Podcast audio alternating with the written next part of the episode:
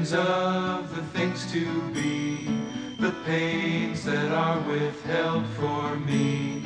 I realize and I can see that suicide is painless. It brings on.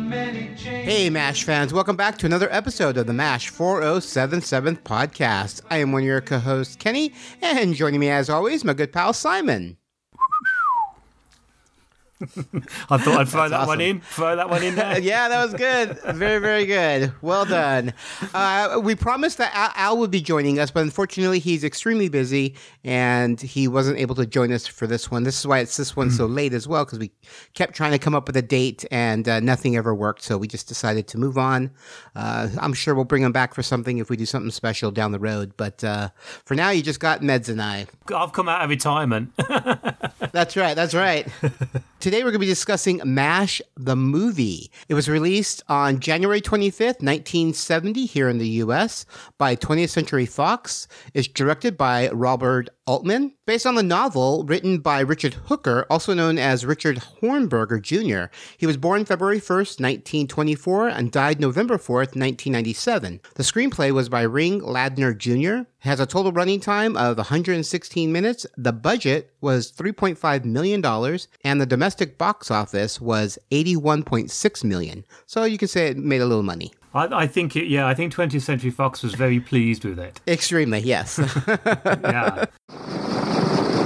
Radar! Yes, sir. Why I don't you get a hold of better Major call Burns? Major Burns Tell him and we're going to have to to hold a couple of day shift and a surgeons night over from the day shift out of the night shift. I'm putting a call Get in General General Hammond down Hammond there and in Tell him Saul. we got to I hope two he new sends us surgeons those right two new away. surgeons. We're sure going to need them. What was that, sir? I give everything to Radar. What? Uh, so the basic plot summary of this uh, of this film: uh, the personnel at the 4077 MASH unit deal with the horrors of the Korean War and the stresses faced in surgery by whatever means.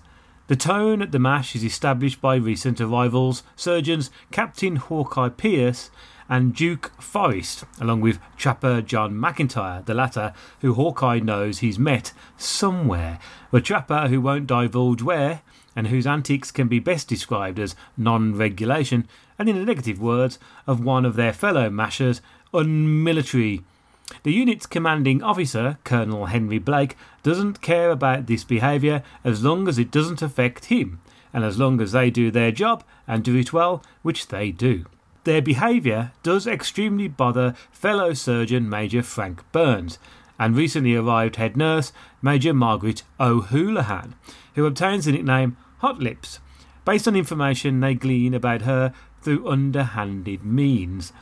Beyond their battles with Frank and Hot Lips, Hawkeye, Duke, and or Trapper help Eunice Dentist Painless with a personal crisis, try to figure out if Hot Lips is a true blonde, travel to Japan for work and what they hope is a recreational trip, and hope to win big on a football bet against another unit, in which they, on the surface, are the underdogs. And dear God, protect our Supreme Commander on the field and our Commander in Chief in Washington, D.C. Frank, were you on this religious kick at home, or did you crack up over here? Uh, Frank, how long does this show go on? It gets longer all the time. Now I have your soul to pray for and Captain Pierce's. All right, and guest stars. Meds went all out with these. There's some lots of information about these guest stars. So let's start off with Donald Sutherland. He plays Hawkeye Pierce. Donald McNichol Sutherland was born the 17th. Well, you do these European way. The 17th of July, 1935, uh, is a Canadian actor whose film career spans more than 55 years. He's been nominated for eight Golden Globe Awards, winning two for his performance in the television film Citizen X from 1995 and Path to War 2002. The former also earned him a Primetime Emmy Award. An inductee of the Hollywood Walk of Fame and Canadian Walk of Fame, he also received the Canadian Academy Award for the drama film Threshold from 81. Multiple film critics and media outlets have cited him as one of the best actors never to have received an Academy Award nomination. In 2017, he received an Academy Honorary Award for his contribution to cinema. In 2021, he won the Critics' Choice Television Award for Best Supporting Actor in a Movie miniseries for his work in the H- HBO miniseries The Undoing. which aired in 2020. Sutherland rose to fame after starring in films including The Dirty Dozen in 67, Kelly's Heroes in 70, Klute in 71, Don't Look Now in 73, Fellini's Casanova in 76, 1900 in 76, The Eagle Has Landed in 76. Ooh, he's busy in 76. Animal House in 78, Invasion of the Body Snatchers, that's where I remember him from, in 78. Ordinary People in 80. Oh, he was good in that too. Uh, An Eye of the Needle in 81. He later went on to star in many other films uh, where he appeared either in leading or supporting roles, such as A Dry White Season in 89, JFK in 91, Outbreak in 95, A Time to Kill in 96, Without Limits 98, Big Shots Funeral in 2001, The Italian Job in 2003, Cold Mountain in 2003, Pride and Prejudice in 2005, Aurora Borealis in 2006, and the Hunger Games franchise from 2012 to 2015. He's a, a- an amazing actor. He's done a huge amounts of work. So Yeah, I mean, he was also in The Great Escape, uh, but he's in the he's in the background of it, and he's in a, a few Yeah. films before The Dirty Dozen. In fact, he got The Dirty Dozen. Uh, he turned up in two episodes of The Saint, which is a British television series starring Roger Moore. And in one of the latter episodes of that, Roger Moore directed it, and he asked Roger Moore to show it to the people who were making The Dirty Dozen. And because of that, he got the role in Dirty Dozen. And since then, Nice. you know, he uh, he got quite famous for it. So uh, he, Roger Moore, Yeah. once again, it comes to the comes to the heel. nice. Uh, so I've got Elliot Gould now. Elliot Gould plays Trapper John McIntyre. Elliot Gould, uh, nee Goldstein, born August the 29th, 1938, an American actor, obviously. And he began acting in Hollywood films during the 1960s. In addition to his performance in the comedy Bob and Carol and Ted and Alice in 1969, for which he received a nomination for the Academy Award for Best Supporting Actor, Gould is perhaps best known in The Long Goodbye in 73 and California Split in 74. Other notable film roles include Little Murders 1971, Ingmar Bergman's The Touch in 71, Capricorn 1 78, The Silent Partner 78, Bugsy 91, and American History X in 1998. He also had recurring roles as Jack Geller on the television series Friends from 94 to Yeah, 2004. that's who, that's who I know him from. He'll always be Yeah. Jack Geller. I, I think a lot, of, a lot of people do recognise that. It's a long goodbye I know him from, but uh, but yeah, I think a lot of uh, a lot of people know him from Friends. Current people, yeah. Oh yeah, he was also as Reuben Tishkoff in the Oceans film series uh, from 2001, 2004, 2007, and 2018, and as Ezra Goldman on the television series Ray Donovan from 2013 to 2016. Very cool. I have Sally Kellerman, who played Margaret Hot Lips O'Houlihan. Sally Claire Kellerman, born June 5th, 1937, Kellerman's acting career spanned over 60 years. Her role as Major Margaret Hot Lips O'Houlihan in Robert Altman's film MASH in 1970 earned her an Oscar nomination for Best Actress in a Supporting Role. I thought that was well deserved, but we'll get into that when we start talking about the, the thing. Uh, after MASH, she appeared in a number of directors' projects. The films Brewster McCloud in 1970, Welcome to LA 1976, produced by Altman, directed by his protege Alan Rudolph, The Player in 92, and Pret a Porter in 1994, and the short lived anthology TV series Gun in 97. Oh, I don't remember that at all. in addition to her work with Altman, Kellerman has appeared in films such as Last of the Red Hot Lovers in 72, Back to School in 86, plus many television series such as The Twilight Zone in 63, Outer Limits in 65, Star Trek in 66, Bonanza in 66 and 1970, The Minor Accomplishment of Jackie Woodman in 2006, 90210 in 2008, Chemistry in 2011, and Maron in 2013. She also voiced Miss Finch in Sesame Street's Presents Follow That Bird in 85. I think a lot of people recognise her from Star Trek in that uh, quite scary episode where she has silver eyes in it, along with that other bloke who was Yes. Kirk's mate. Oh my That's, God, uh, it's so funny. I didn't even put two and two together. You're right. I do Yeah. now know who she is from that. Yeah. Oh, that's funny. Scary episode. Uh, Robert Duvall. Wowzers, Robert Duvall. He plays Frank Burns. Robert Selden Duvall, born January the 5th, 1931. American actor and filmmaker whose career spans more than seven decades. He is the recipient of an Academy Award, four Golden Globe Awards, BAFTA Award, two Primetime Emmy Awards, and a Screen Actors Guild Award. Duvall has starred in numerous films and television series, including The Twilight Zone, The Outer Limits, The FBI, Bullitt, True Grit, Joe Kidd, The Godfather, of course, is well known for The Godfather, Godfather Part 2. Yeah.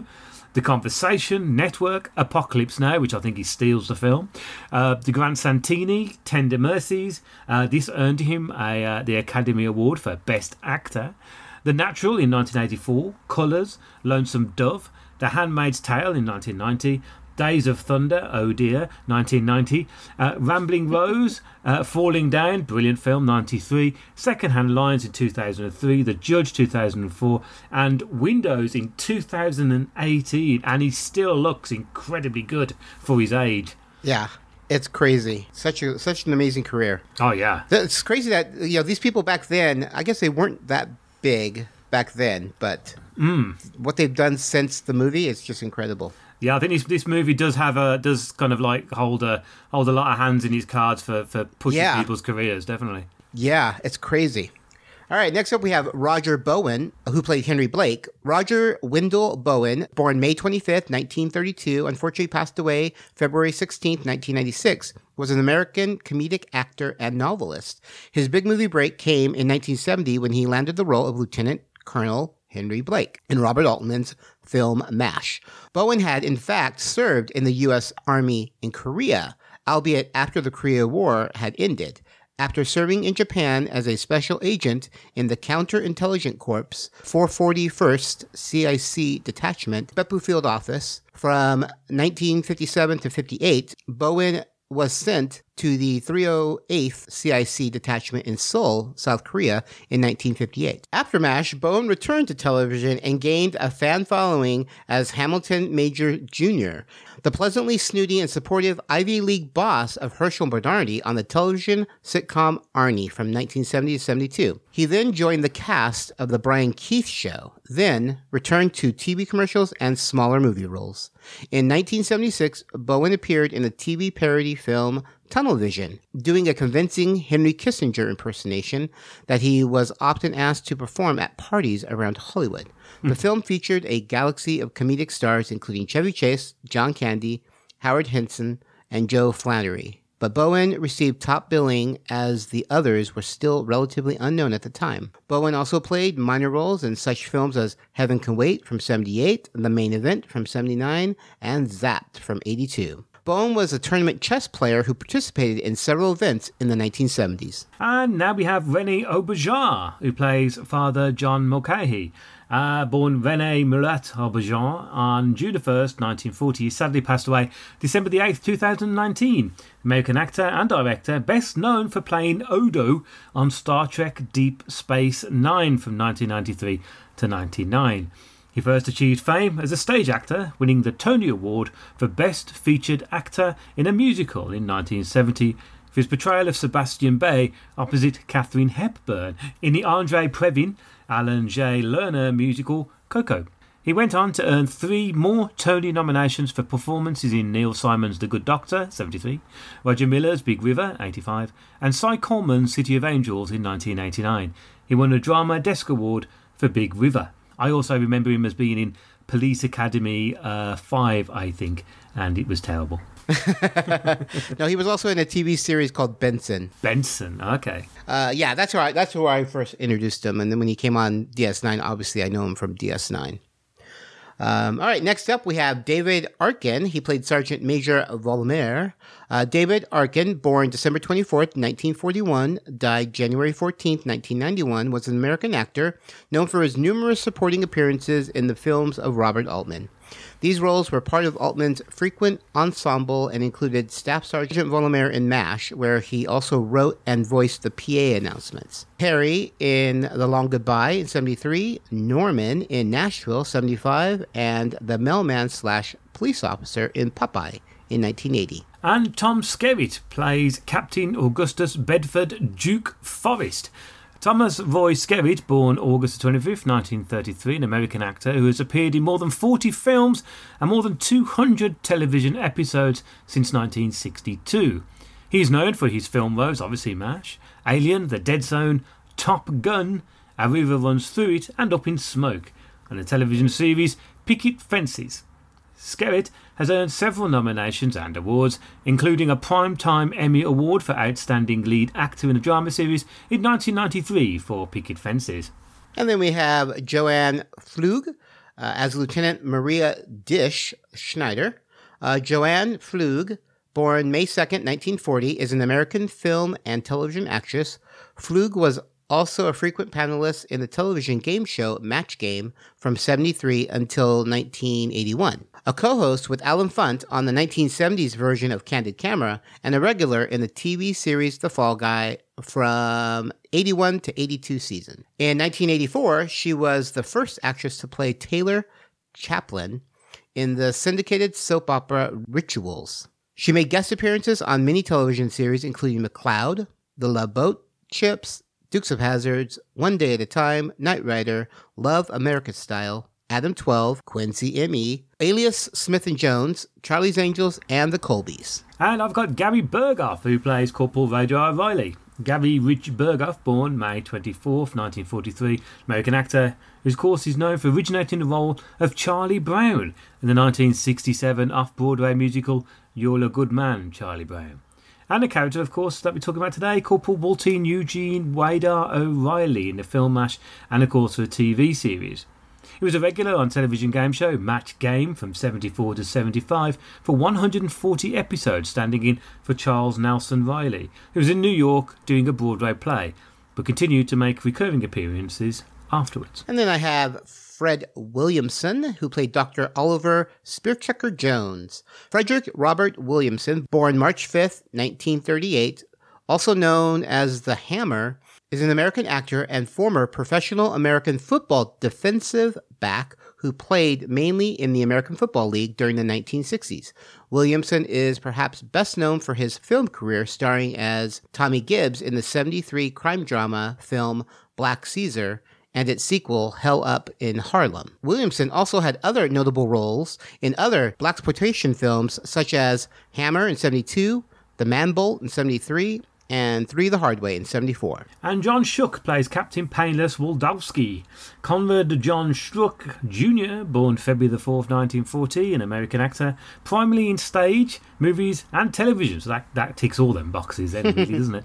Um, he is best known for his role as Sergeant Charles Enright in the 1970s crime drama McMillan and Wife. He also played Herman Munster in the late 1980s, early 1990s sitcom The Munsters Today, in which he reprises the role originated by Fred Gwynne in the 1960s sitcom The Munsters. Yeah, that's where I remember him from. And then we have Carl Gottlieb, who played Ugly John. Carl Gottlieb, born March 18th, 1938, is an American screenwriter, actor, comedian, and executive. He is best known for his co writing the screenplay for Jaws in 75 and its first two sequels, as well as directing the 1981 film Caveman. Bud Cort plays Private Boone. Walter Edward Cort, born March 29, 1948, known professionally as Bud Cort. He is an American actor and comedian known for his portrayals of Harold in Hal Ashby's film Harold and Maude, 1971, and the eponymous hero in Robert Altman's film Brewster McCloud in 1970. And then we have G. Wood, who played Brigadier General Hammond. George Wood, born December 31st, 1919, died July 24, 2000, was an American film and television actor, usually billed as G. Wood. Wood was born in Forrest City, Arkansas. He was one of four actors to appear in both the 1970 film MASH and the television series MASH. The other three being Timothy Brown, Corey Fischer, and Gary Burghoff, of course. In both the film and the television series, Wood played General Hammond. Oh, that's cool. He played the same character. The character was dropped after the show's first season. He also played the psychiatrist in the film Harold and Maude. Uh, Danny Goldman plays Captain Murhard. Daniel Goldman, October the 30th, 1939, passed away April the 12th, 2020, was an American actor and casting director. He was most widely recognised as the voice of Brainy Smurf in Hanna-Barbera's The Smurfs from 1981 to 1989. And then uh, we have an honorable mention in here. We have Syl- uh, Sylvester Stallone as a soldier in the catering area. He's uncredited and it's not mentioned, but it's been mentioned by lots of the actors that he was there. He was an extra. So we just thought we'd throw that in there. Yes. Now, Sylvester Stallone never talks about his uh, extra work except for this film. Yeah. Um, Robert Altman, though, funnily enough, turns around and says that he, he, he does not believe Sylvester Stallone was in his film. But uh, I don't think Robert Altman remembers everybody who was in it. Yeah. Uh, he did say to Elliot Gould that he was in the film, and there is a uh, a short picture, There's, there's a picture online of Sylvester Stallone uh, in the background in the mess tent. Yeah. So if you look, have a look at that, you can see it. Yeah, yeah. And that is it for guest stars. You believe it? This was like half of the list. I initially had the full Yeah. list of actors and and it was huge. So I mean, I just kind of I didn't pick and choose. I just kind of picked the top half because I figured those are the most important. but holy Yeah, moly. I edited it. I just, I just cut that script down. I'm there going, I'm not, I'm not doing all this. it's just, it's going on. It's ridiculous. It's crazy. That's him. I'm Hawkeye Pierce. Yeah, see? So all I can get out of him is he's from Baston and he'd been in the army two months. Yeah, that's all.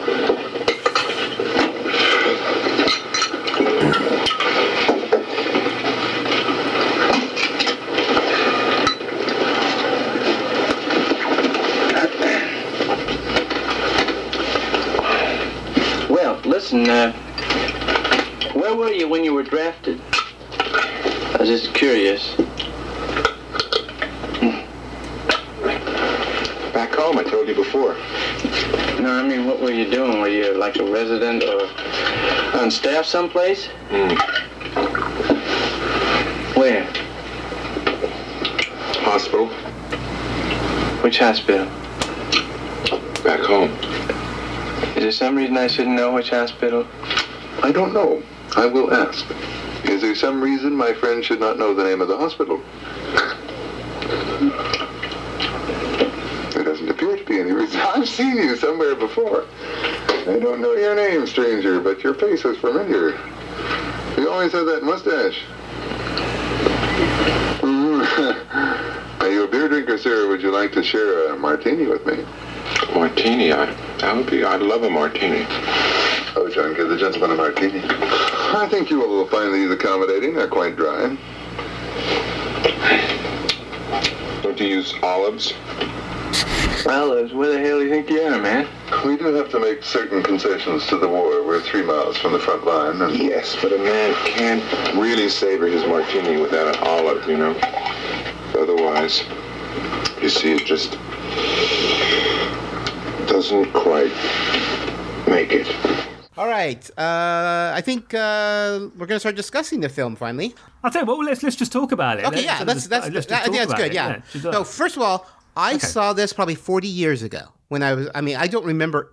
I remember bits and pieces of it. You know, I remember like the big scenes because I, you know, like like the shower curtain Hmm. falling, or I remember the the, the funeral for the guy. You know, I remember bits and pieces of it. But I honestly went into this really watching it for the first time because I have really no recollection. Oh, wow. Yeah. yeah. Um. Oh, okay. Okay. Yeah, and really, I, I was like, I watched it, and I'm like, I can't figure out what the story is. Uh, there, there- No, there is there's hardly any story. In it. no, it's just like a, it's like, and I don't mind these. I like kind of like a, the day in the life. This is like five months in during the Korean War at a mash unit, and this is what happens, you know, and the little antics they get up to. But yeah, I, I was, I was surprised because it's, it's so different than the series. But we can definitely get into more detail. So, what was your initial Yeah. thoughts on it? Well, I mean, I saw this before I saw the TV series. Yeah. So, um, to, to But, me, th- but this recently, was like. have you seen it recently, or did No, you no, see no. it when it first came out? Uh, well, I didn't see it in 1970 because I wasn't born until 73. um, but I, I saw this on, on TV before I saw the MASH TV series. So to me, this was the first my first experience Okay. of MASH. Okay. Um, which which is why I think because this film is I mean this film is quite different than the, the early parts of the TV series. In, in fact, Robert Altman hated the TV series, but I, I came into MASH towards the end of MASH. So my MASH, like as anyone who's listened to our podcast knows, um, is is the later episodes with with Colonel Potter, with BJ, with with uh, with Winchester. And at that point, what, uh, Alan Alda had changed. You know, he'd become more influential in MASH, and so the MASH TV series, although it had comedy elements, was a lot more serious. It had a lot more kind of things about anti-war. It was a lot more about how war was terrible, and it had much more about you know women's rights kind of thing. Mm-hmm.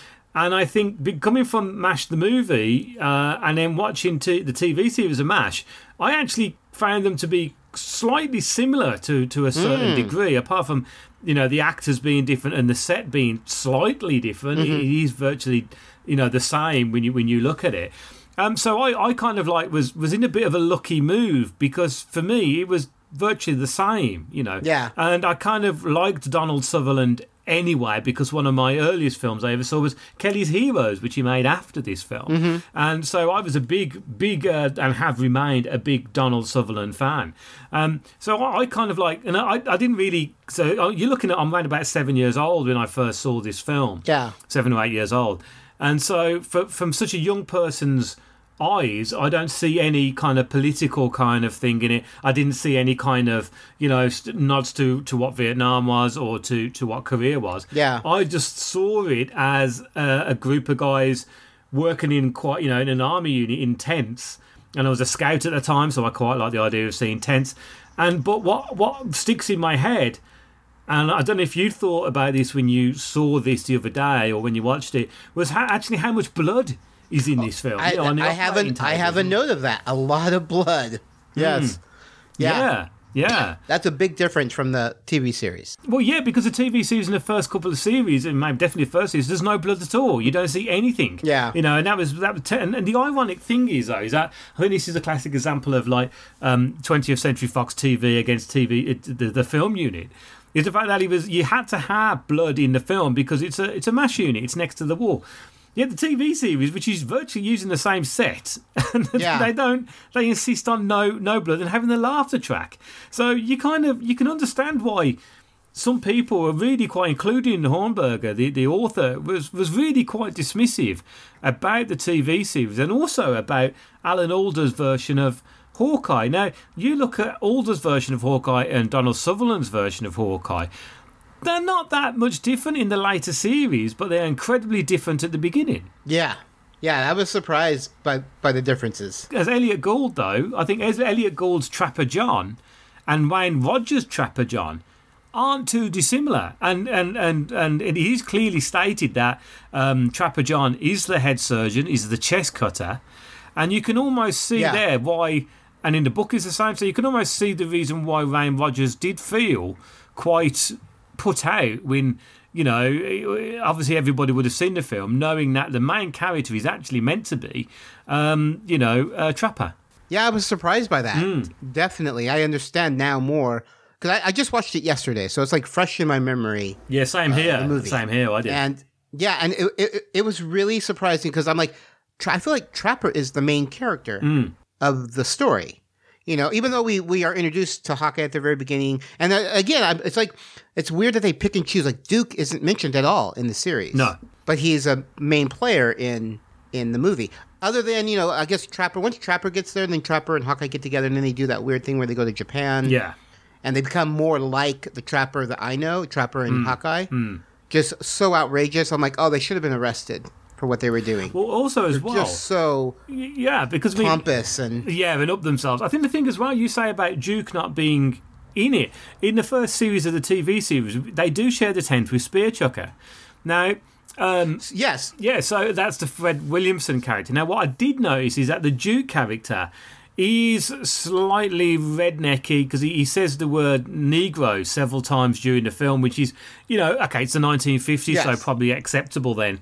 But I think because um, the TV series is going to be aired on TV, I don't think I don't know this for certain. I'm just guessing. Is that they thought the this kind of character probably wouldn't work too well on TV, going into everyone's homes. TV. having him saying stuff like Negro and everything like that. So, and also the the, the character of Spear Chucker, you know, did have a fair amount of lines in the first series, but you know, he was dropped after the first season. May may have been the first few episodes. I'm not. I'm not 100 percent sure.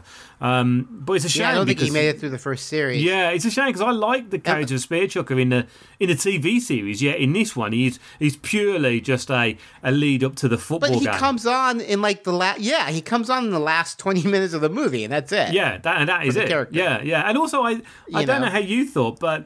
You know there is lo- there is loads of scenes in this film which kind of stand out, and you mentioned several of them at the beginning. You know the shower Yeah. scene with Sally Kellerman uh, is always fun. But what I think is more fun about that, I mean, obviously when you're young and you watch it, and you, you- well, maybe you wouldn't think about it, Kenny, but you know, from my point of view, suddenly, suddenly seeing some breasts pop up on screen was always great at eight years old. But it's the scene after that where where uh, Hot Lips runs into the, the, the tent of uh, Henry Blake and starts screaming at him, and uh, and Blake's response is so beautiful and it's so calmly said of well just resign your damn commission then you know and goes hey Yeah. there's a thing that I did, I, did you I noticed this this changes throughout the film.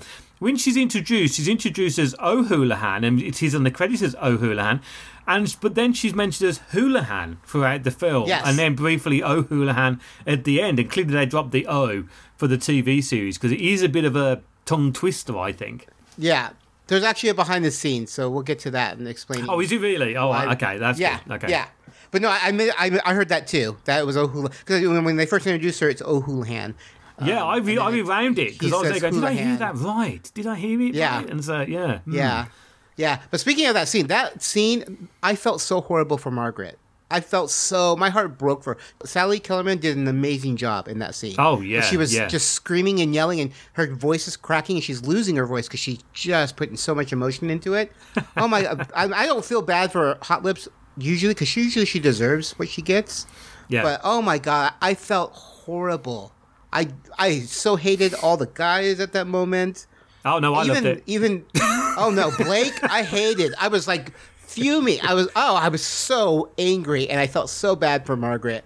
But then you get you know Nah, I didn't. I loved it. I thought I would have been there. I would have. I, I would have been front row with a tequila,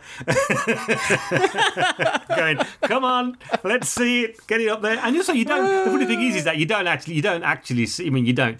Very briefly, I think, I think you see a breast shot, but you know, you don't actually Yeah. see anything in it. So whether they find out whether she's a natural blonde, I don't know. What she will do, because Duke Forrest ends up sleeping with her a bit later on. So, Yes, which I, which yeah. I, I don't, I don't remember. I didn't remember that in the in the film. Funnily enough, um, Yeah. and, and, but there are. I mean, so t- tell me what what do you th- what do you think about the, uh, Robert Duvall's version of Frank Burns in this? Do you think it? Do you like his version of Frank? i was shocked because i knew he was religious i remember him being religious because you know frank burns is still religious in the tv series just not as religious as he is in this Yeah. movie but the fact that he's in it for about 20 minutes and then he gets sent off to an insane asylum i was like wait wait that's frank burns he's like a main character what he's in the movie for like a blink of an eye Yeah, that that surprised me. That one, and, hmm. I, and I, I'm like, oh, and it's kind of funny because in the end of the TV series, Frank technically gets put into a, you know, an insane asylum because he Yes. goes crazy. yeah. So I was like, I oh, also- oh, I- okay. they kind of go ahead. They, they kind they kind of what, what, they are they've only got to the Mash unit. They've only been there for a couple of weeks, and they already are demanding who's in their tent and who's not in their tent. So Oh, God, it, it, it's it- so it's quite funny that he gets thrown out straight away, presumably into his Yeah. his own tent. But he Yeah. also has. Let's get this out of the way. and It's probably easy in the, the, the behind the scenes. So I apologise if I'm repeating this, but th- this whole script is kind of improvised a lot of the Oh, time. yes. And Yep. but it, it does make. I'd, I'd like to know if uh, if Robert Duvall's line, in which he turns around when when Skerritt, uh, when Duke turns around and says, "Is this going to go on any longer?" And he turns around, and he gets longer every time. Now I have to pray for your souls as well. I think that's such Yeah. a beautiful line and so wonderfully deliv- delivered by uh, by Robert Duvall. You know, and you kind Yeah. of. I don't dislike this Frank Burns. That's the thing, just because he's a religious guy, and yet I don't he's a bit dislike him at all. kid. No. No. Yes, I don't. He's nothing like Frank. I mean, he's Frank Burns from the TV series is a thousand times worse than this. Yeah, but again, but he- we didn't have time with him. He was in No, a few scenes. He sleeps with Margaret. They broadcast it. He has a nervous breakdown and goes after Hawkeye and is arrested. But in- I, in I think house. no, I, I think no that you, you, we know we do see that bit with Boomer, in which he turns around and, and blames him for Oh, the, the death oh of the soldier. yes. Okay, so That's you see that horrible. that. Now Yes. it's then it's then hinted at uh, by Hawkeye when Hawkeye turns ra- talks to Houlihan, uh, in which uh, he says that one of the things. Normally, I would have invited you back to my tent for a nice martini, and maybe you would have said yes. And he says that, and he, but he mentions in that line that Frank Burns is a an incompetent buffoon, a worst surgeon I've ever seen. And so you get to know in that few lines that clearly Frank Burns is not a very good surgeon. But Yes. this is where the film fails on that because just because somebody says it, I don't feel like he's a bad surgeon because I haven't seen him in the Mash, the TV series. Yes, we've got a longer amount of episodes. We had four or five years, I think, with Larry Linville. So you get to see how crap a surgeon he is. But in this Yeah. film, we don't get to see him in the surgery, so we don't actually see his incompetence. The only thing we see is when he has a go at Private Boomer, uh, who breaks down in tears, and then Elliott Gould goes and chins him, which is one of the f- worst fight scenes I've ever seen in film history. it's absolutely terrible. I mean, he just he chins him, and then he's just waving his hand about, thinking, "What, what have I done?"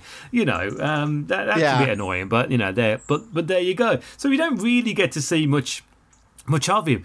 And I gotta say, I think I I would have preferred, you know, when I was younger, I didn't really notice this, but watching it now from a reviewing point of view, I think the mm-hmm. film falls apart quite badly when the American football game is on. It's I don't know how long this game goes on for, but I was so 20 minutes. it. Oh, 20 28 minutes, minutes, there you go. of the film I watched, Yeah. and I was like, "What?" I fast forward through some of it because I'm like, "Oh, why am I watching a football game?" yeah, Until yeah, which doesn't go anywhere. It it doesn't. It's just them competing. Oh yeah, I was like, wow. I, I was so confused by this movie, just because I kept. I I just it was like little vignettes and there was no cohesive. If they had a, I guess the cohesive storyline was Hawkeye and Duke because then they Hmm. they show up at the beginning and they leave at the end. But I don't know. I would rather had some sort of um. And again, like you said, I think a lot of this was improvised. And I know the the author of the book hated the movie and said they didn't use any of my stuff. No, that that was the the uh, the writer of the screenplay, uh, R. Lardner. He didn't like he didn't like that. Well, no, he says he didn't hate it. He turned around and says he accused Elliott Gould. He said, "How could you do this to me?" You know, there's I don't think there's one word that I've wrote in that script yet. He got an Oh, Oscar okay, nomination for it. So screenplay. I, I don't think he's banged on too much. I, I think Hornberger or Richard Hooker. I know he hated the TV series, but I I think he was. The only thing he said was that he hated the fact he sold the rights for about two hundred dollars. I think that, I think I think that's that's the only thing he was annoyed at, and actually refused to sign any copies of the book for anybody. He was so so annoyed by it. But Yeah. you know, the, the, the- I mean, the thing is, we are looking at this in hindsight, and we are looking at this from the fact that we've watched eleven years worth of a TV series. Oh, yeah. But you can't help but think, you know, this is this is almost a bit like now. What's that film with uh, Burt Reynolds in which he's in prison? And he, he does a football game for him to try and The- escape. The but they end Longest up not- Yard. the longest yard, okay, Yeah. which is also remade with Vinnie Jones, I do believe, a few years ago. You know, it's a bit like that, where you know you've got the build up to it, but at least with that film, they, they decide not to escape. They want to win the game. Yeah, I think they do escape. There was a but, point you know. But with this it. one, yeah, there was a point. Yeah, this isn't the only time. The, the only changes though is that you see that there is some. I mean, there are- there- I will say this. I think. Um, when Hot Lips is doing the cheerleading and stuff like that, it reminds me of, of uh, Loretta Swit a little bit. Uh-huh. But also, what makes that work is the way that uh, Henry Blake turns around and says something like, uh, Margaret, you nincompoop. Oh, she turns around and says, that you hear a gun go off, and she Yes. goes, My God, they've shot him. Yeah. And he turns around and he goes, Margaret, you nincompoop, that's just the end of the quarter. Yeah. I love that. Yeah, I just I I really I was at a loss. I mean, I don't get me wrong. I I enjoyed this, but I also kept telling myself, okay, this is based off the book. The TV series is based off the book. It's not based off the Yeah. movie. So they're not like you can't really compare. I know we are comparing them because that's what we do. I mean, it's two different interpretations of a Hawkeye and of Frank Burns. You know, but uh, it's not like they made the TV series from the movie. So because if the characters are too different, that's not a big deal because that's just you know, it's one source material, two interpretations of that character.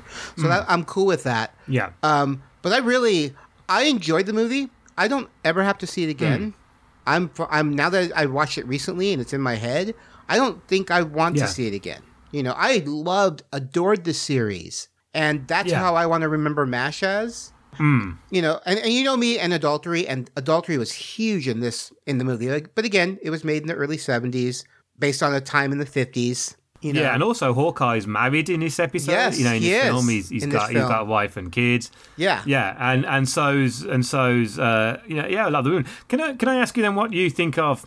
I've got two questions for you. Okay, Okay. so uh, what do you think about the the Last Supper scene, which I think is beautifully filmed, in which they, uh, you know, um, uh, the dentist thinks he's going to die because he's.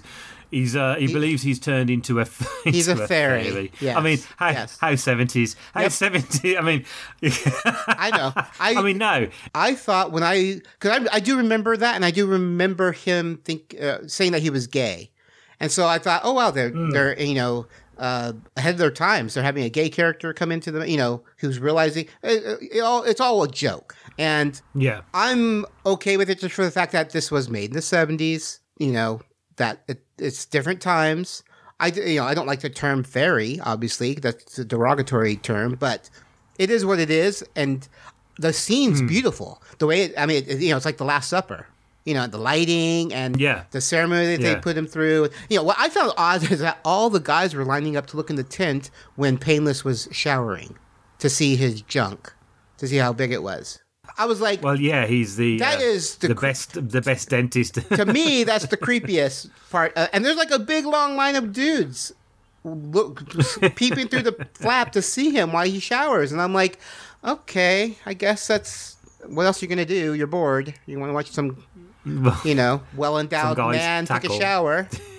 yeah, that that would just make you feel pretty kind of like you know. There was well, you'd just go, well, that's that's not me, is it? There was some cr- some cringeworthy, like when they when they put the microphone underneath Frank and O'Houlihan when they're having sex. I didn't mind Oh, that. yeah, that was good. That was funny. Oh, funny really? as could be. It was funny. But when Yeah. They're in the room in the in Blake's office in the dark, and there's a, a few of them, they have flashlights going, and they're they're showing like close ups of the faces, and they're all like getting sexual, like they're they're getting into it, and I'm like, oh god, this is just creepy. When they uh, when they broadcast it to the camp, that's hilarious. That should have done that much Yeah, sooner. yeah. That was a funny bit, but I think no, that it's even it's even funnier though when um, when uh, or we can might as well call him by his name and he's Dago Red. Uh, when Mulcahy Oh, in, Mulcahy. he thinks. And he thinks it's a, a, radio show. He goes, "Oh Yes. yes!" He goes, "Is Yes. this Oh, uh, that episode?" Yeah. that?" And, he's Yep. and, and, and the slow the slow realization on René Auberjonois's face that no, it's clearly it isn't. You know, I, I think it's really good. No, this is this is the thing Like I was saying to you that I wanted to ask you. Now, I have I have different. No, I don't have different feelings, but the, when he turns around and he's, he's quite well known for the fact that he slept with a lot of women. Okay, the dentist, right? yes, painless. He has three wives. And uh, he's got three wives. Yes, he's got three wives, which is quite interesting. Yeah. God knows where he lives. oh yeah, But and then he turns around and he says, "Oh, you know, he, he he went with this one girl, he didn't work out." And as Hawkeye says, "Man, we've all had that. That's happened before." I think he's so distraught by the fact that he's never had it happen. He automatically thinks he's turned he's turned gay. yes, Right. yes. Now, now, you know, I, I think I think many many blokes have probably if they've had a long amount of time where they haven't been successful with women or they've been single for a long time. I think you do naturally start to think to yourself, well, maybe, you know, maybe you know, you don't know, you maybe it's oh maybe I haven't found the right kind of thing. Yeah. I think that's where this has come from, and that's the reason why. Hawkeye does kind of get the woman to sleep with him, and you'd normally you'd think, oh, that's you know, it's not the nicest thing to do, but clearly she does it because she has a peekaboo underneath the Yeah. underneath the the, uh, the gown and thinks, well, you're never going to hit that normally.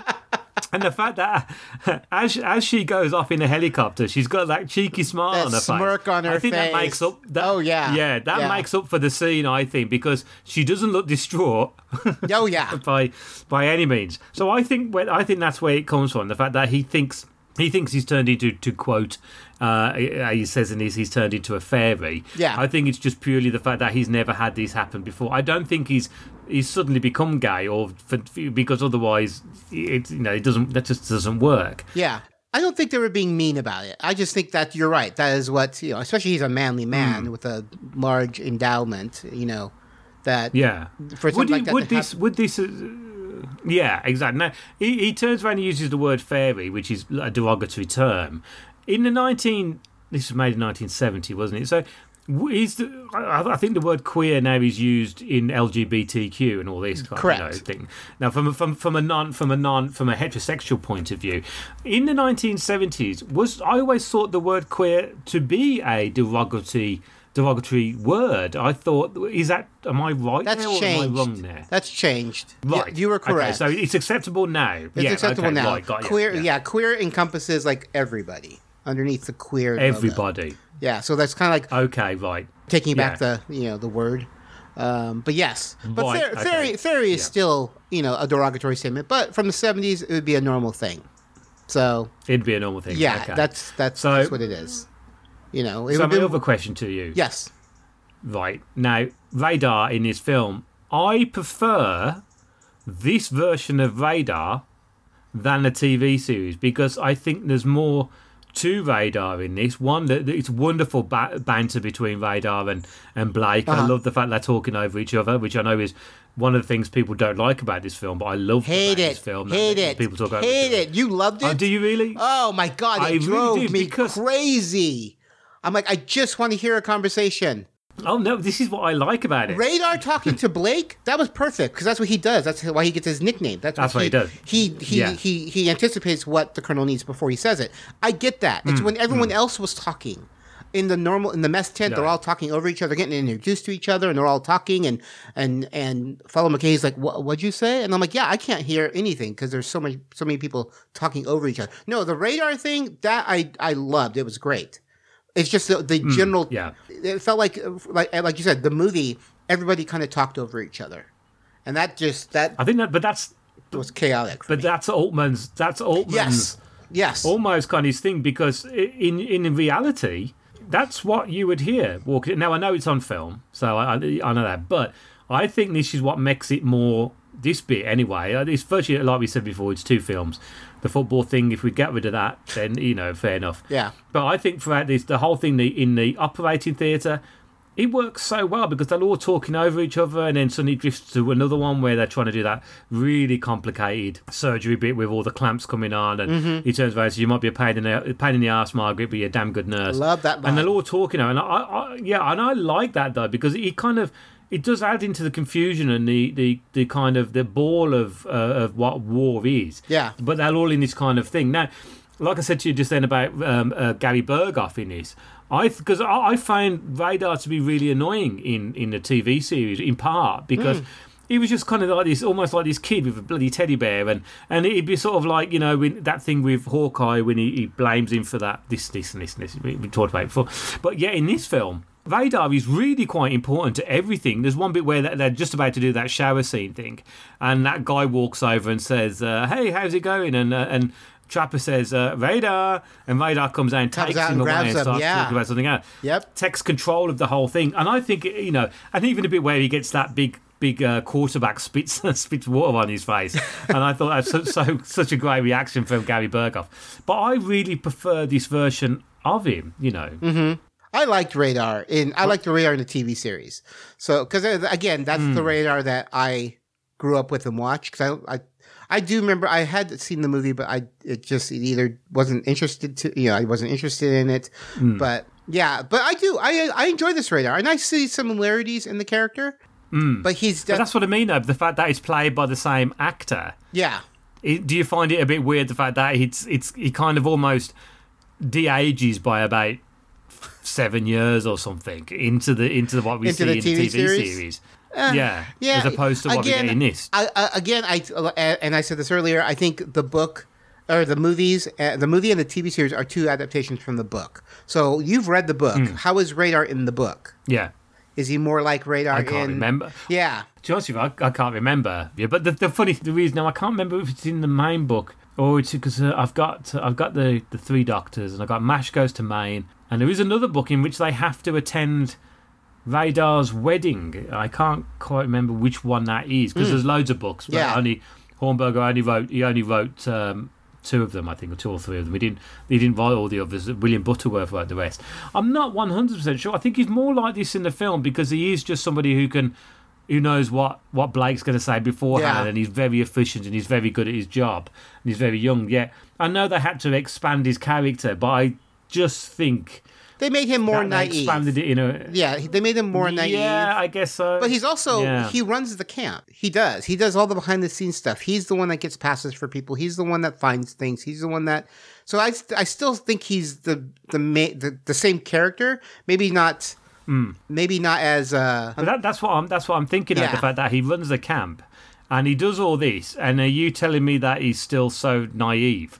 Yeah, when you watch him in this this film, but but he's running the camp and he's on on the ball kind of thing. But you, I don't believe for one minute that this radar in the film would go to bed with a teddy bear. Do you know what I mean? uh, yeah, or read comics. I think he's naive in the in the sense of eh, you know uh, with women kind of relationships because he's just uh, you know out of Nebraska. He's he's what eighteen, so he's like young and I don't know. I don't I don't. Yeah. see as big a difference in the two radars I- uh, as you do. well, I think it's because you got you've got Boomer in this this film, which takes over that role of the radar. You know, from the TV Yes. series. He's he's young, he's inexperienced, he's, he's got a stutter. Yeah. uh, which is a cheap way of making somebody look like they're inexperienced by using a stutter. But hey ho, there we go. Yeah. Um, I think he has that radar role in this is what you would have in the TV series. Now, whether they looked at the role of Boomer and thought actually we could expand Radar's character and have him Combine be the like two. Boomer Yeah. and combine the two, which which happens an awful lot. You know, Yep. that's the thing. So Yep. Yeah, Mm. Yeah, I, I can see that. I can see them definitely doing that. Just a few notes here, real quick. That I know the opening lyrics to the song. That was so weird to hear the actual Yeah. lyrics. I mean, I've I've heard the lyrics before, but um, it was, I didn't realize they actually used the song in the movie.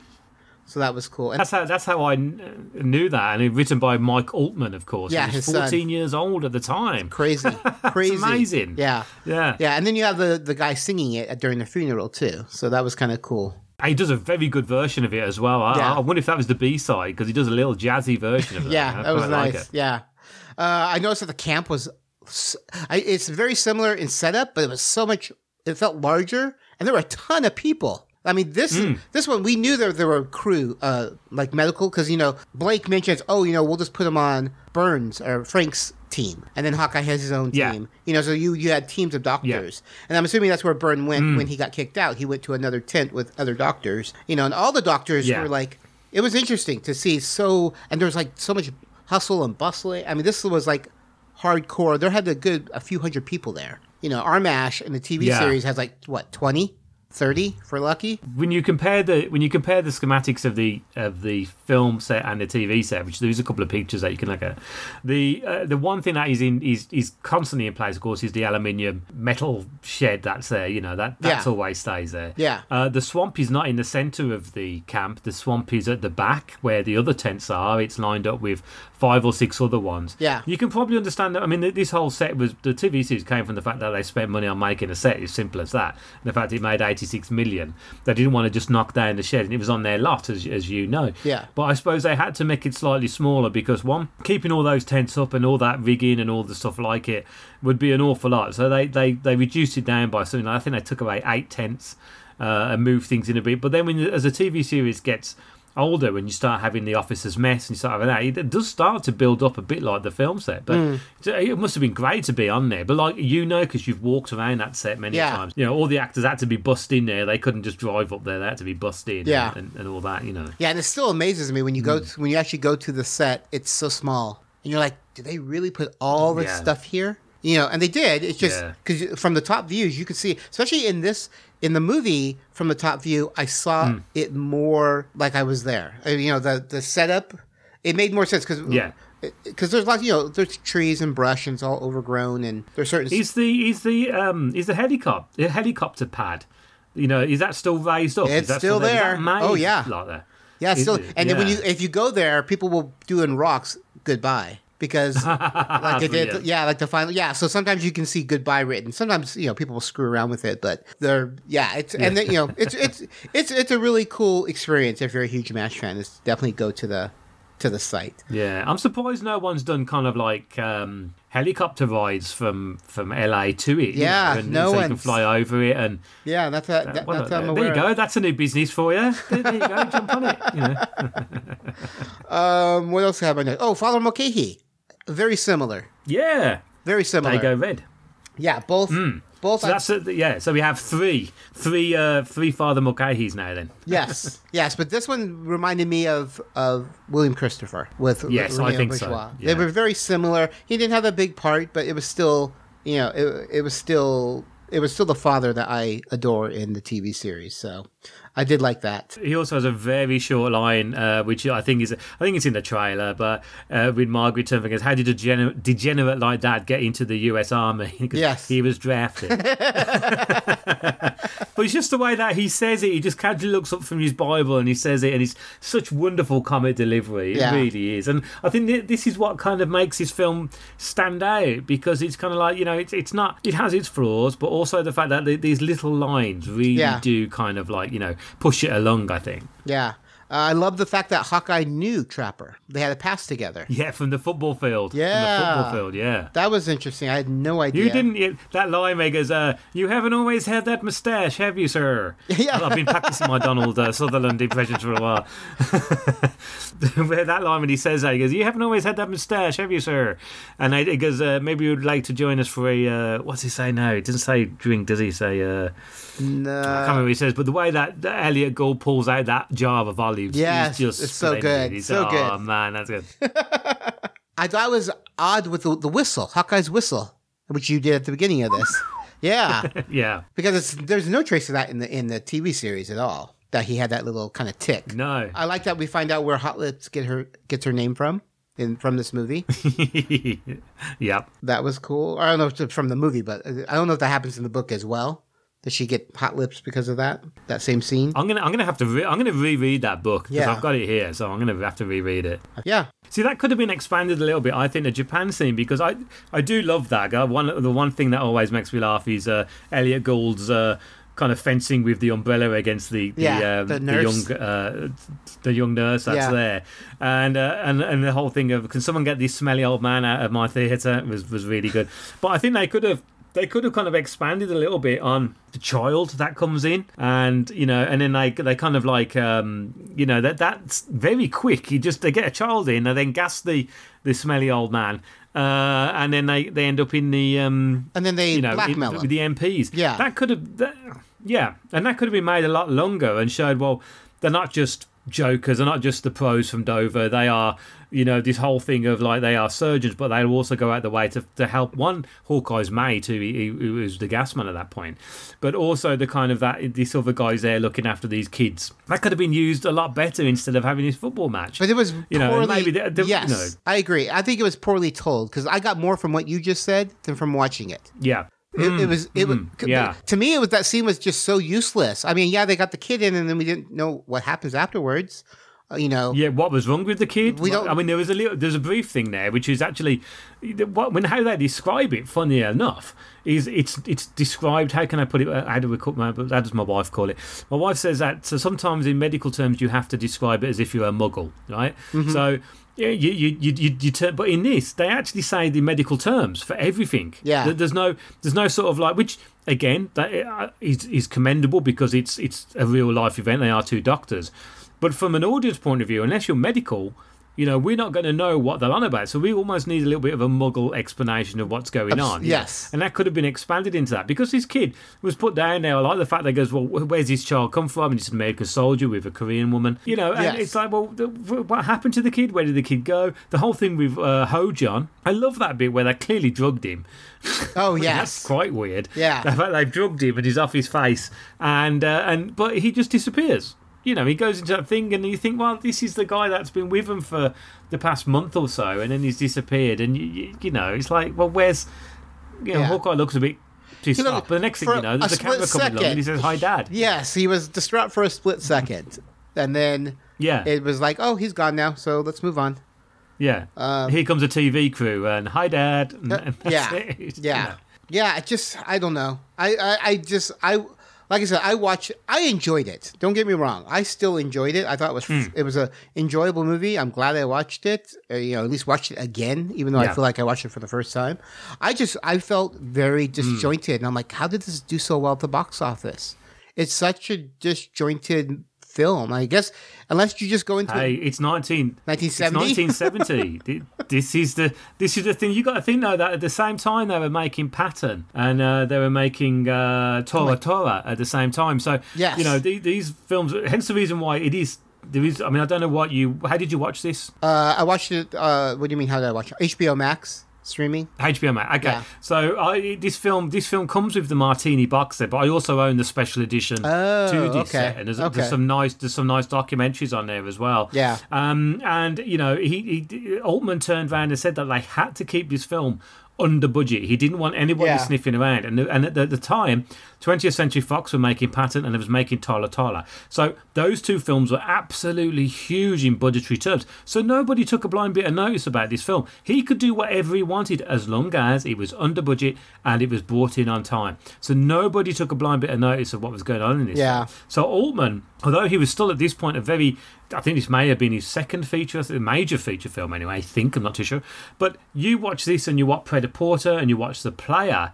They're both very similar in his filming styles. You can see all this way. It's slightly rambling, slightly realistic. It's as if he, what Altman does is that he brings you into the film as if you are not a viewer. You are in this film with the characters. You're in that mess tent. I get You're it. in the operating Yeah. theatre. You're in the swamp, and he does it with Prêt-à-Porter, particularly Prêt-à-Porter, in which, especially we like you're in the crowd scene when everyone's walking down, you've got all these famous people. Yet you're not meant to think they're famous because you're there, you're in it, and I think that that's, that's why part of this film, part of it, Yeah. works really well. It's certainly different and certainly groundbreaking, and it's also, I think, what possibly, and especially, I mean, this film made more money, I think. In uh, in England and Europe than he than he did initially in America because in America you've got the Vietnam War and people probably like man I, I, what you're doing you know I want something Yeah. different yet in England of course we'd we'd, we'd gone through the, the, the, the Second World War and we were all about this kind of arty farty late 60s kind of stuff like Blow Up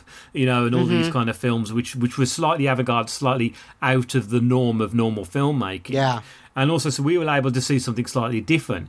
And like a lot of times that happened with with britain sort of like being the ones who kind of like like it and then gets bigger and bigger and bigger in america. And i think that's what what boosted altman. But if you had to number this if you had to give it a rating what what would your rating be? I know that you said you're not going to watch it again. I mean i probably will. I'd like to watch this Yeah. again. Once i've watched all of mash again now i can watch it and enjoy it instead of watching it to review it. Yeah, it- what would you give it as a rating? That's and that's the hard part. Comparing it, I can't compare it to the Mash series, and that's what's in my head is the Mash series. yeah Uh, I would give this, looking back and after talking to you about it, I think I would give this maybe seven and a half, maybe, maybe right okay so you, you seven and a half, eight. Right, so maybe? you give it the exact. Yeah. Yeah, so you give it exact same as IMDb. The IMDb rating is seven and a half. Okay, yeah. Uh, I think that's a good number for it. I think it probably is. And you know what? I give it an eight Yeah.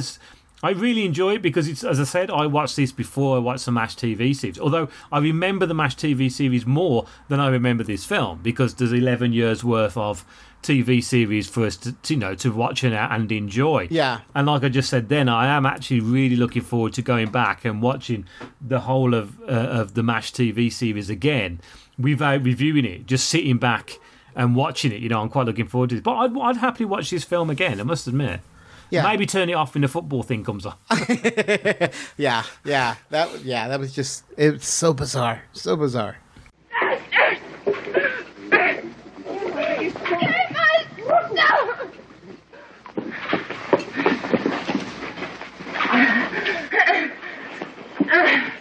Uh, Major, what went on over there? Where's there? Colonel Blake? Wait a second. You can't go and see Colonel Blake. You shut up, you dwarf!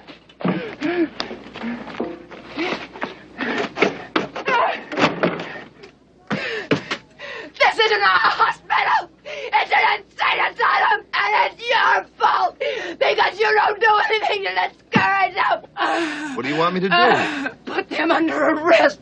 See what a court martial thinks of their drunken hooliganism! At first they called me a hot lip, and you let them get away with it. And then you let them get away with everything. And if you don't turn them over to the MPs this minute. I, I'm gonna resign my commission. God damn it, Hot Lips, resign your goddamn commission. My commission. My commission. My commission. A little more wine, my dear? Yes, please. We have tons of behind the scenes. I had to pick and choose because there's, I- I mean, I'm not kidding. There's uh, probably a hundred or so of them. So I didn't want to be here all day long. so I tried to pick the ones that I thought were interesting. So here's our first one. Um, Tom Skerritt recalled that the dialogue, as Meds mentioned, and kind of, I think this is well known, the dialogue was about 80% improvised. In order to create a different kind of atmosphere, uh, Robert Altman cast some of the parts from improv clubs who had no previous movie or TV experience. That's probably why when you, when you've got the credits at the beginning, it's introducing and oh my god! It's like yes, yes. It's like pages and pages of that. That's awesome. That's it, yeah, and it's like, yeah, we're not talking about that. Um, now, according to Johnny Mandel and Robert Altman, the film's famous theme song was intended to be the stupidest song ever written. After attempting to write the lyrics himself, Altman said he found it too difficult to write dumb enough, and instead gave the task to his 14 year old son. Mike Altman allegedly wrote the lyrics in five minutes, not even expecting to be paid since he was the director's son. He ended up making millions in royalties off the song. Fair play to you. I love if it. you can write that at 14, I think that's amazing. In five minutes, yes, you deserve the millions. That's awesome. Yeah. Uh, of the 28 speaking roles, only half of them had prior screen credits. So again, lots of unknown. Uh, the operating scenes were almost cut out due to their graphic nature. However, two women who were visiting the set told the producers that the operating scenes were what made the movie and should be kept in. I do believe they were nurses, actually. Mm, yeah, and I agree. The the operating scenes. Oh, yeah. were really well done. That was some of my favorite Oh, parts of the movie. Yeah, very Yeah. very well done. Several other directors were offered the film and turned it down before it was given to Robert Altman, including William Friedkin, Stanley Kubrick, Sidney Lumet, and Sydney Pollack. Okay, so let's look at those. William Friedkin made uh, made uh, the Exorcist, so that would have been quite dark. Stanley Kubrick, it would have just turned out to be, you know, I mean, we had Full Metal Jacket for Stanley Kubrick Yes. anyway. So, which which actually, I suppose, you know, I love I love Full Metal Jacket, considering it was it was made in London Docklands, which is balmy when you think about it. Ah. Um, so here, here are some alternate casting. Uh, Altman wanted James Garner for Hawkeye Pierce. I can see that. I can see that. James Caan, James Coburn, and Burt Reynolds turned down the role of Trapper John. Um, yeah, I can't see that. Uh, Reynolds was also offered the role of Duke Forrest, but turned it down. Andrew Dickinson was offered the role of Hot Lips. Bob Newhart was cast but pulled out before filming, so he wouldn't be competing with himself in Catch 22. It's not known what his role was to be, but Colonel Blake seems likely. Hmm. Interesting. Robert Altman said that during filming, Elliott Gould and Donner- Donald Sutherland together went to the studio and complained that Altman was filming too much of the secondary characters. They requested that he be removed from the film, but the studio refused. After the film was completed and received its accolades, only Elliott Gould confessed the matter to Altman. As a result, he received parts in other Altman pictures, whereas Robert Altman never cast Donald Sutherland again. Okay, this is not true. Um, it's a well. It's one of those things that have been going on for years. That this is what happened, and I, I don't believe Robert Altman said this either. Now I believed it. This was the thing, but I did a little bit of research before we jumped on this to see if Donald Sutherland had actually worked in an Altman film Mhm. again, and not many people do work in Altman films. Elliott Gould has stated recently that this never happened. Um, they said they, that, they said they were both fairly unknown actors and would never um, go against a director they were working for. They didn't have any kind of swaying power. They didn't have any way they would have been, you know, allowed to demand this and demand that. They were both unknowns at this point.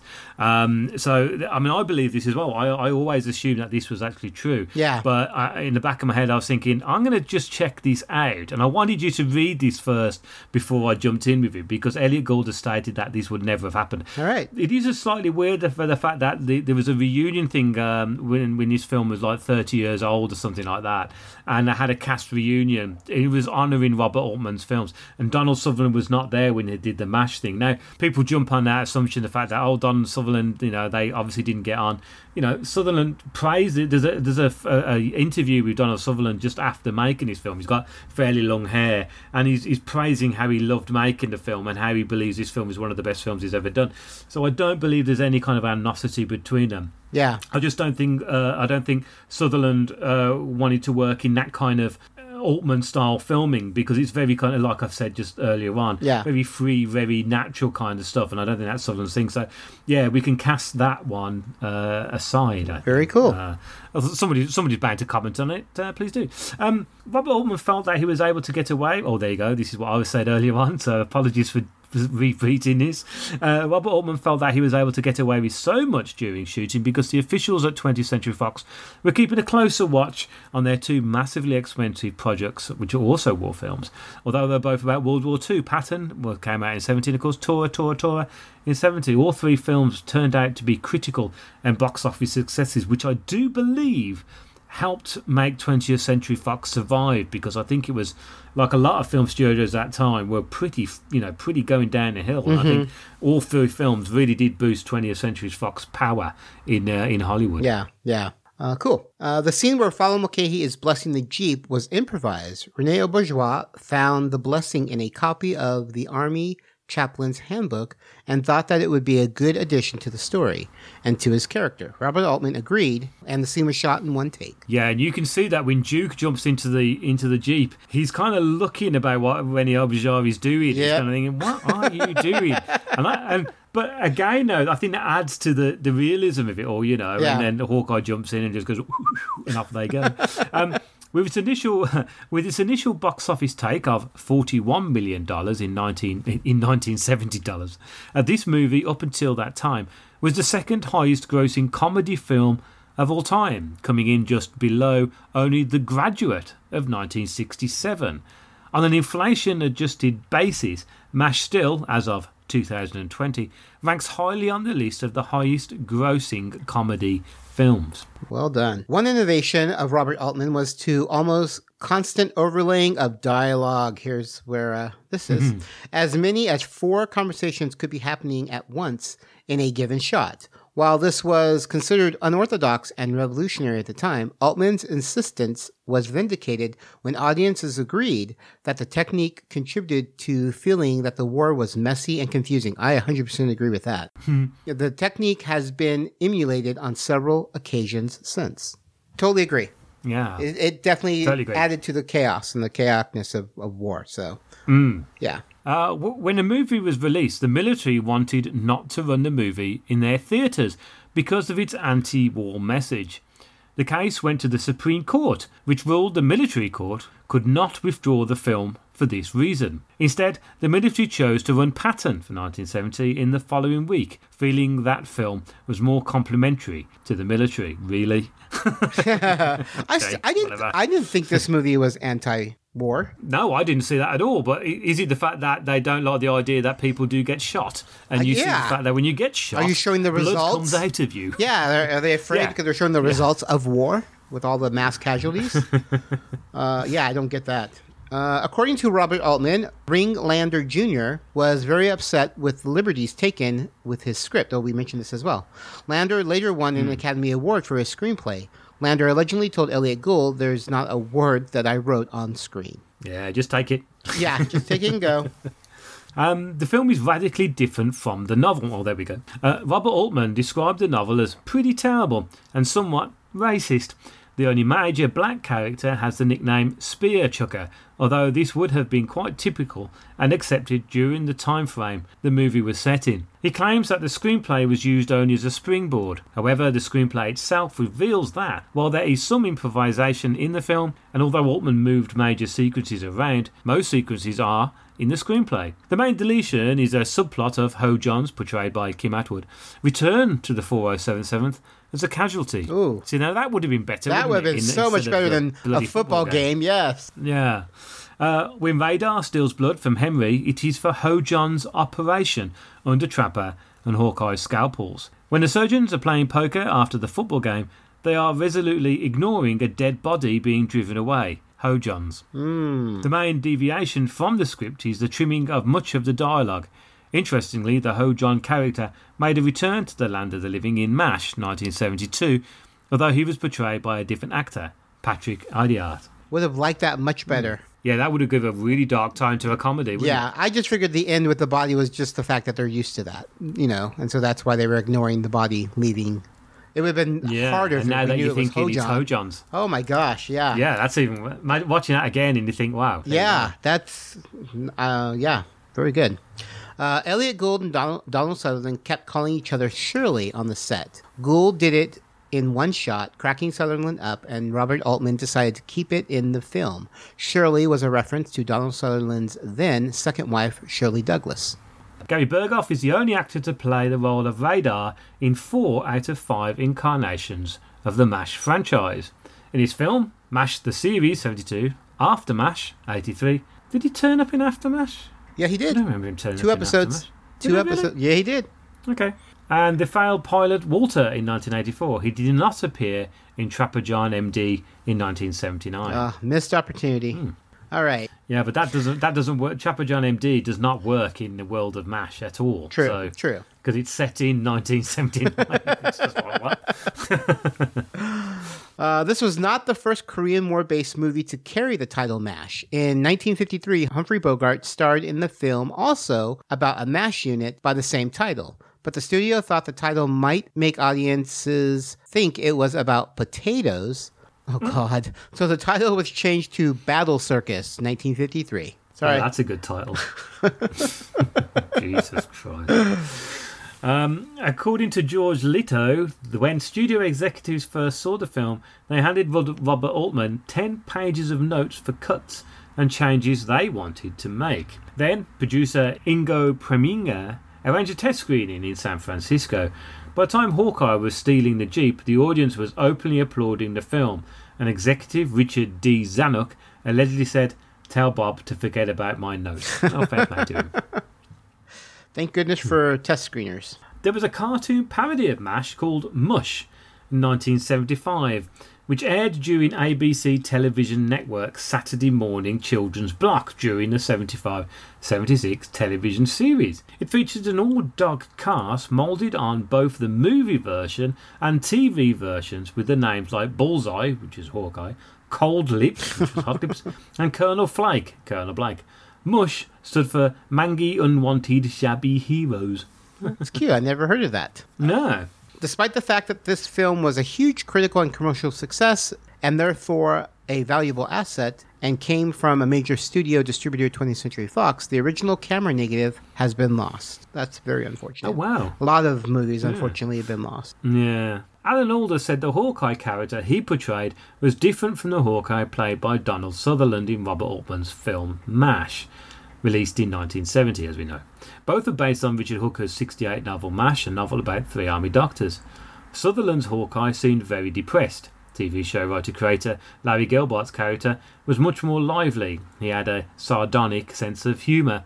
Alda said, adding that Sutherland's Hawkeye was married, while his was not.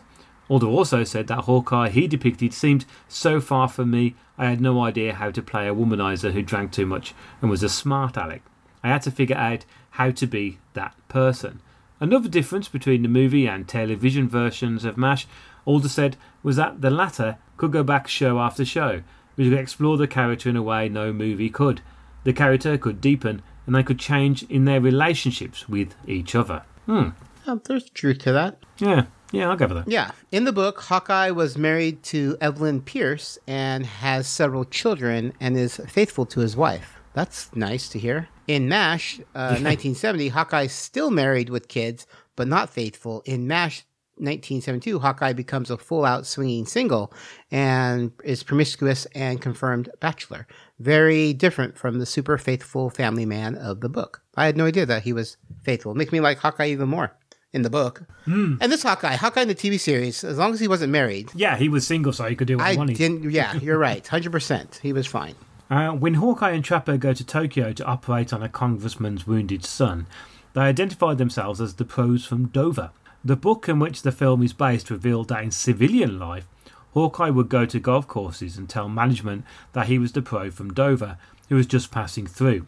About 80% of the time, this would help him get free rounds of golf. Hawkeye's use of the term as part of a con was not explained in the film. Because of this limited use in the film, the term pro from Dover was, and has, come to mean any outside consultant who is used to troubleshoot and solve problems for an organisation. Very cool. Although the young radar is approximately 18 or 19, actor Gary Burghoff was 27 years old. By the time he started the television series, he was almost 30. Uh, Margaret's surname is scripted as Houlihan. The O was added due to slip of the tongue by G. Wood and Roger Bowen, the only two people who refer to her as O'Houlihan in the whole movie. There you go. There you go. The film adaptation of the original novel's sequel, MASH Goes to Maine, following Hawkeye's life back in Maine after his discharge, was considered but never produced. However, this did end up giving way to a highly popular TV series. Here are some continuity errors. Now, similar to the television series MASH, many of the male characters in the film are wearing modern early 70s hairstyles and facial hair that wasn't in style among men in the early 1950s. Yeah, I don't think Trapper John's giant mustache would have been. Moustache. Yes. At the 14 minute mark, you can see Trapper in the operating theater, but he hasn't yet arrived to the 4077th. Oops. Oh, wow. I wish I'd read these before. What's the film? um, when Hot Lips confronts Lieutenant Colonel Blake after she was exposed in the shower, she stands framed in the doorway of Lieutenant, Com- Lieutenant Colonel Blake's tent. To her left, there is a mirror hanging on the tent wall that appears and disappears between shots. Hmm. Brilliant. when Hawkeye first appears and is waiting for his driver, it is raining and there are puddles on the ground. When he and Duke drive off with the Jeep, the sun is out and the ground is dry. Yeah, I wonder what was filmed first then. Probably the ground dry, I reckon. Yeah. Um, in the shower, the dog joins the group and sits down. I did notice that. Between Trapper John and Hawkeye just before Trapper cues the drum roll. In the group shots after Hot Lips is down on the shower floor, the dog is gone. Excuse me, soldier. I wonder if you could tell me where the congressman's son is.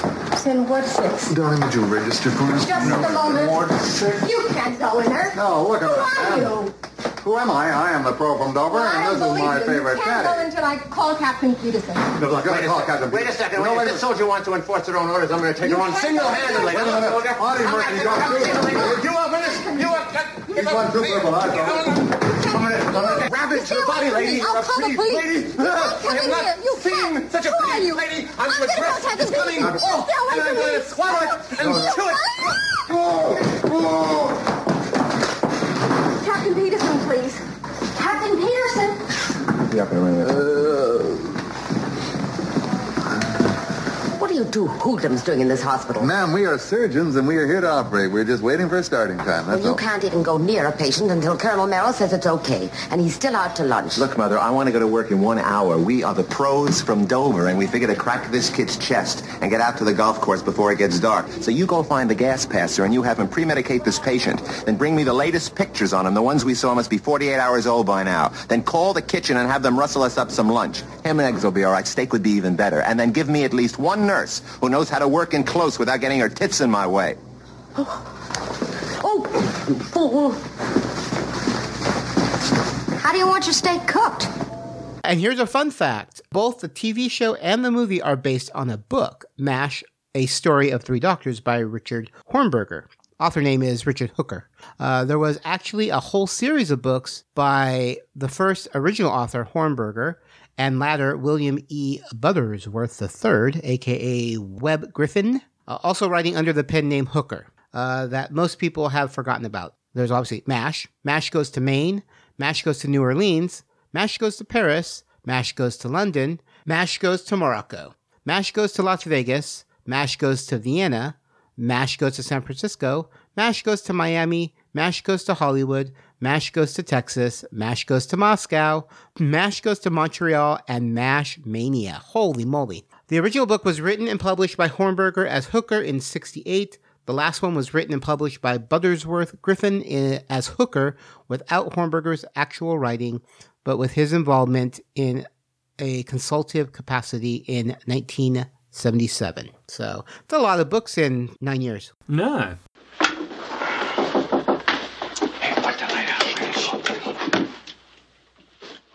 Hi. Uh, what's going on? May I join you? Uh, thank a little radio. Oh, show from home. Oh, oh yes. Wait, wait, oh, Frank. Oh, oh, oh, Frank. Is this the Bickersons? I love them. Oh, Frank. Huh? The, the battling Bickersons. I love. Oh, yeah. Oh, yes. Oh, Oh, yes.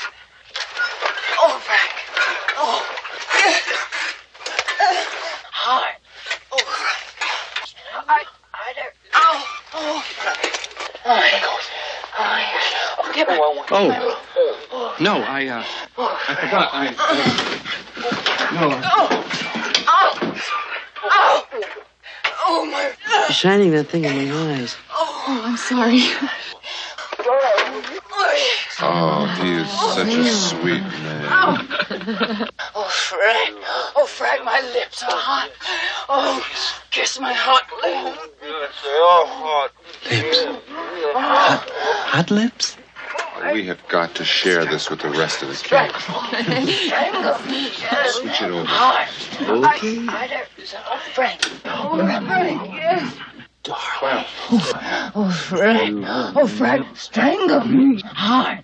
Frank. Oh, What the hell is that? oh, oh, yes. Oh, oh, yes. Dr. Frank Burns is doing a bit of dilatation and curettage. Oh, That's, uh, well, that's, uh, well, it sounds like the uh, major, the new major, is having a dream. isn't She's plugged in. Oh, amazing. Oh, Frank, Frank. Frank, Frank. Wait a sec. Wait a second. What is it? What is it? Turn the light, turn the light off. No, that's no, that's all. Shut up. Get your clothes on. Get your, get your pants. Don't, don't tell on me. Don't, don't shut Uh, okay, trivia time then. Now, last episode's question, if you can remember that far back, was what were the what were the final words of the final episode, and who said them? Now, the answer was BJ.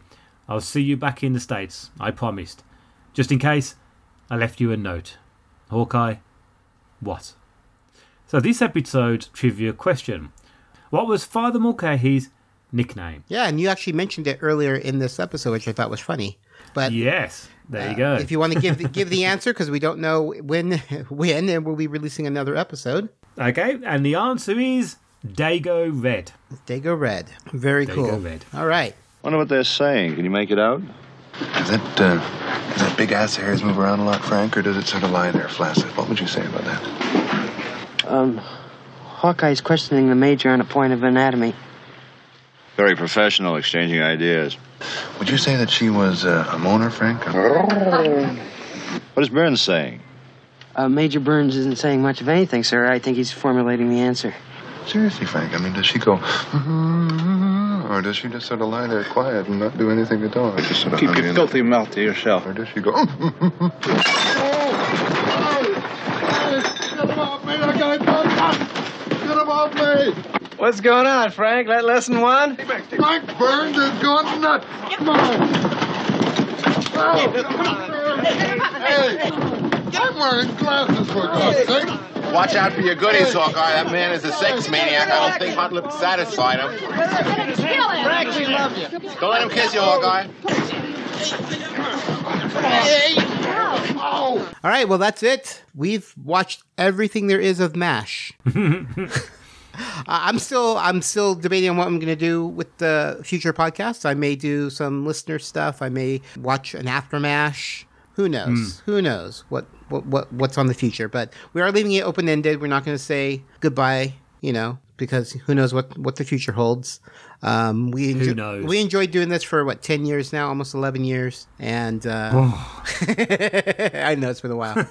uh, but we do want to thank all of our amazing people who who stuck with us, who's been with us from the very beginning, and we have quite a few of those. And that's amazing Yeah. that you would listen to the, our podcast for eleven years. Um, but we do appreciate all the feedback. All the participation you've been giving us with trivia, uh, everything. It's been it's been fantastic. Eleven years, and now, like I said, this isn't the end yet. But who knows what what I don't know.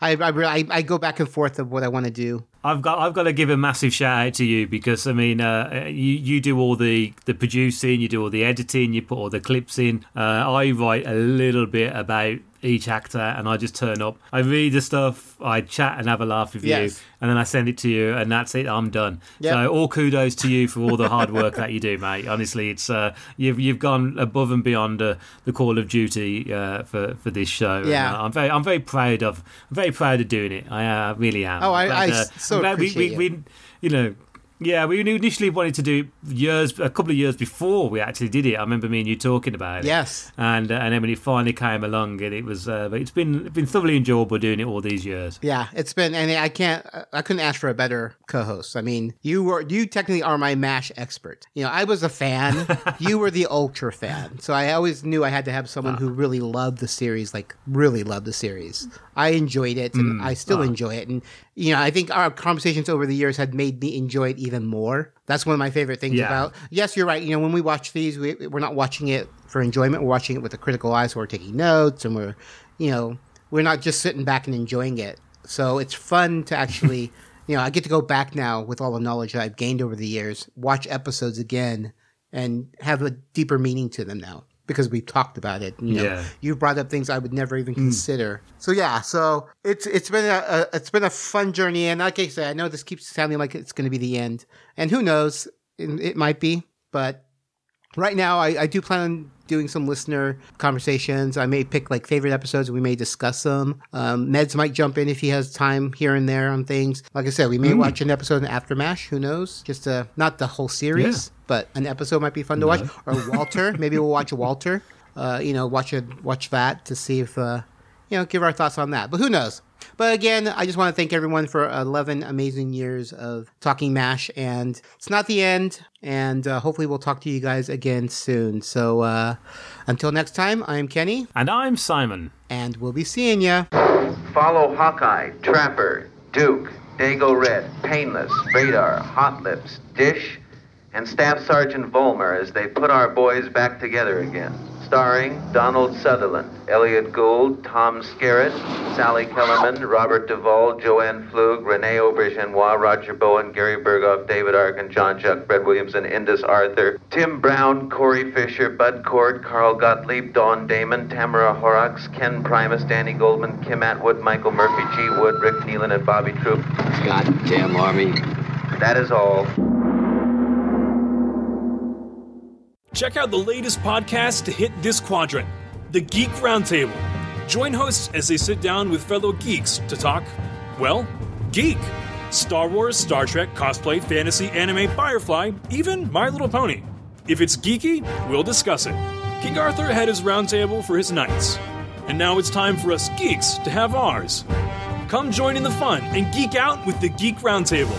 Find us on iTunes by searching The Geek Roundtable or visit our website, thegeekroundtable.com.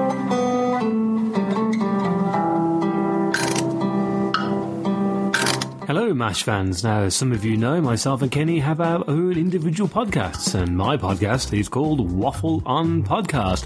And we waffle on about classic films and television programs from around the world. So, if that's your cup of tea or martini, then why don't you follow us over on iTunes, Stitcher Radio, or, of course, from Podbean. You can find us at waffleon.podbean.com, and we would be honoured if you would join us.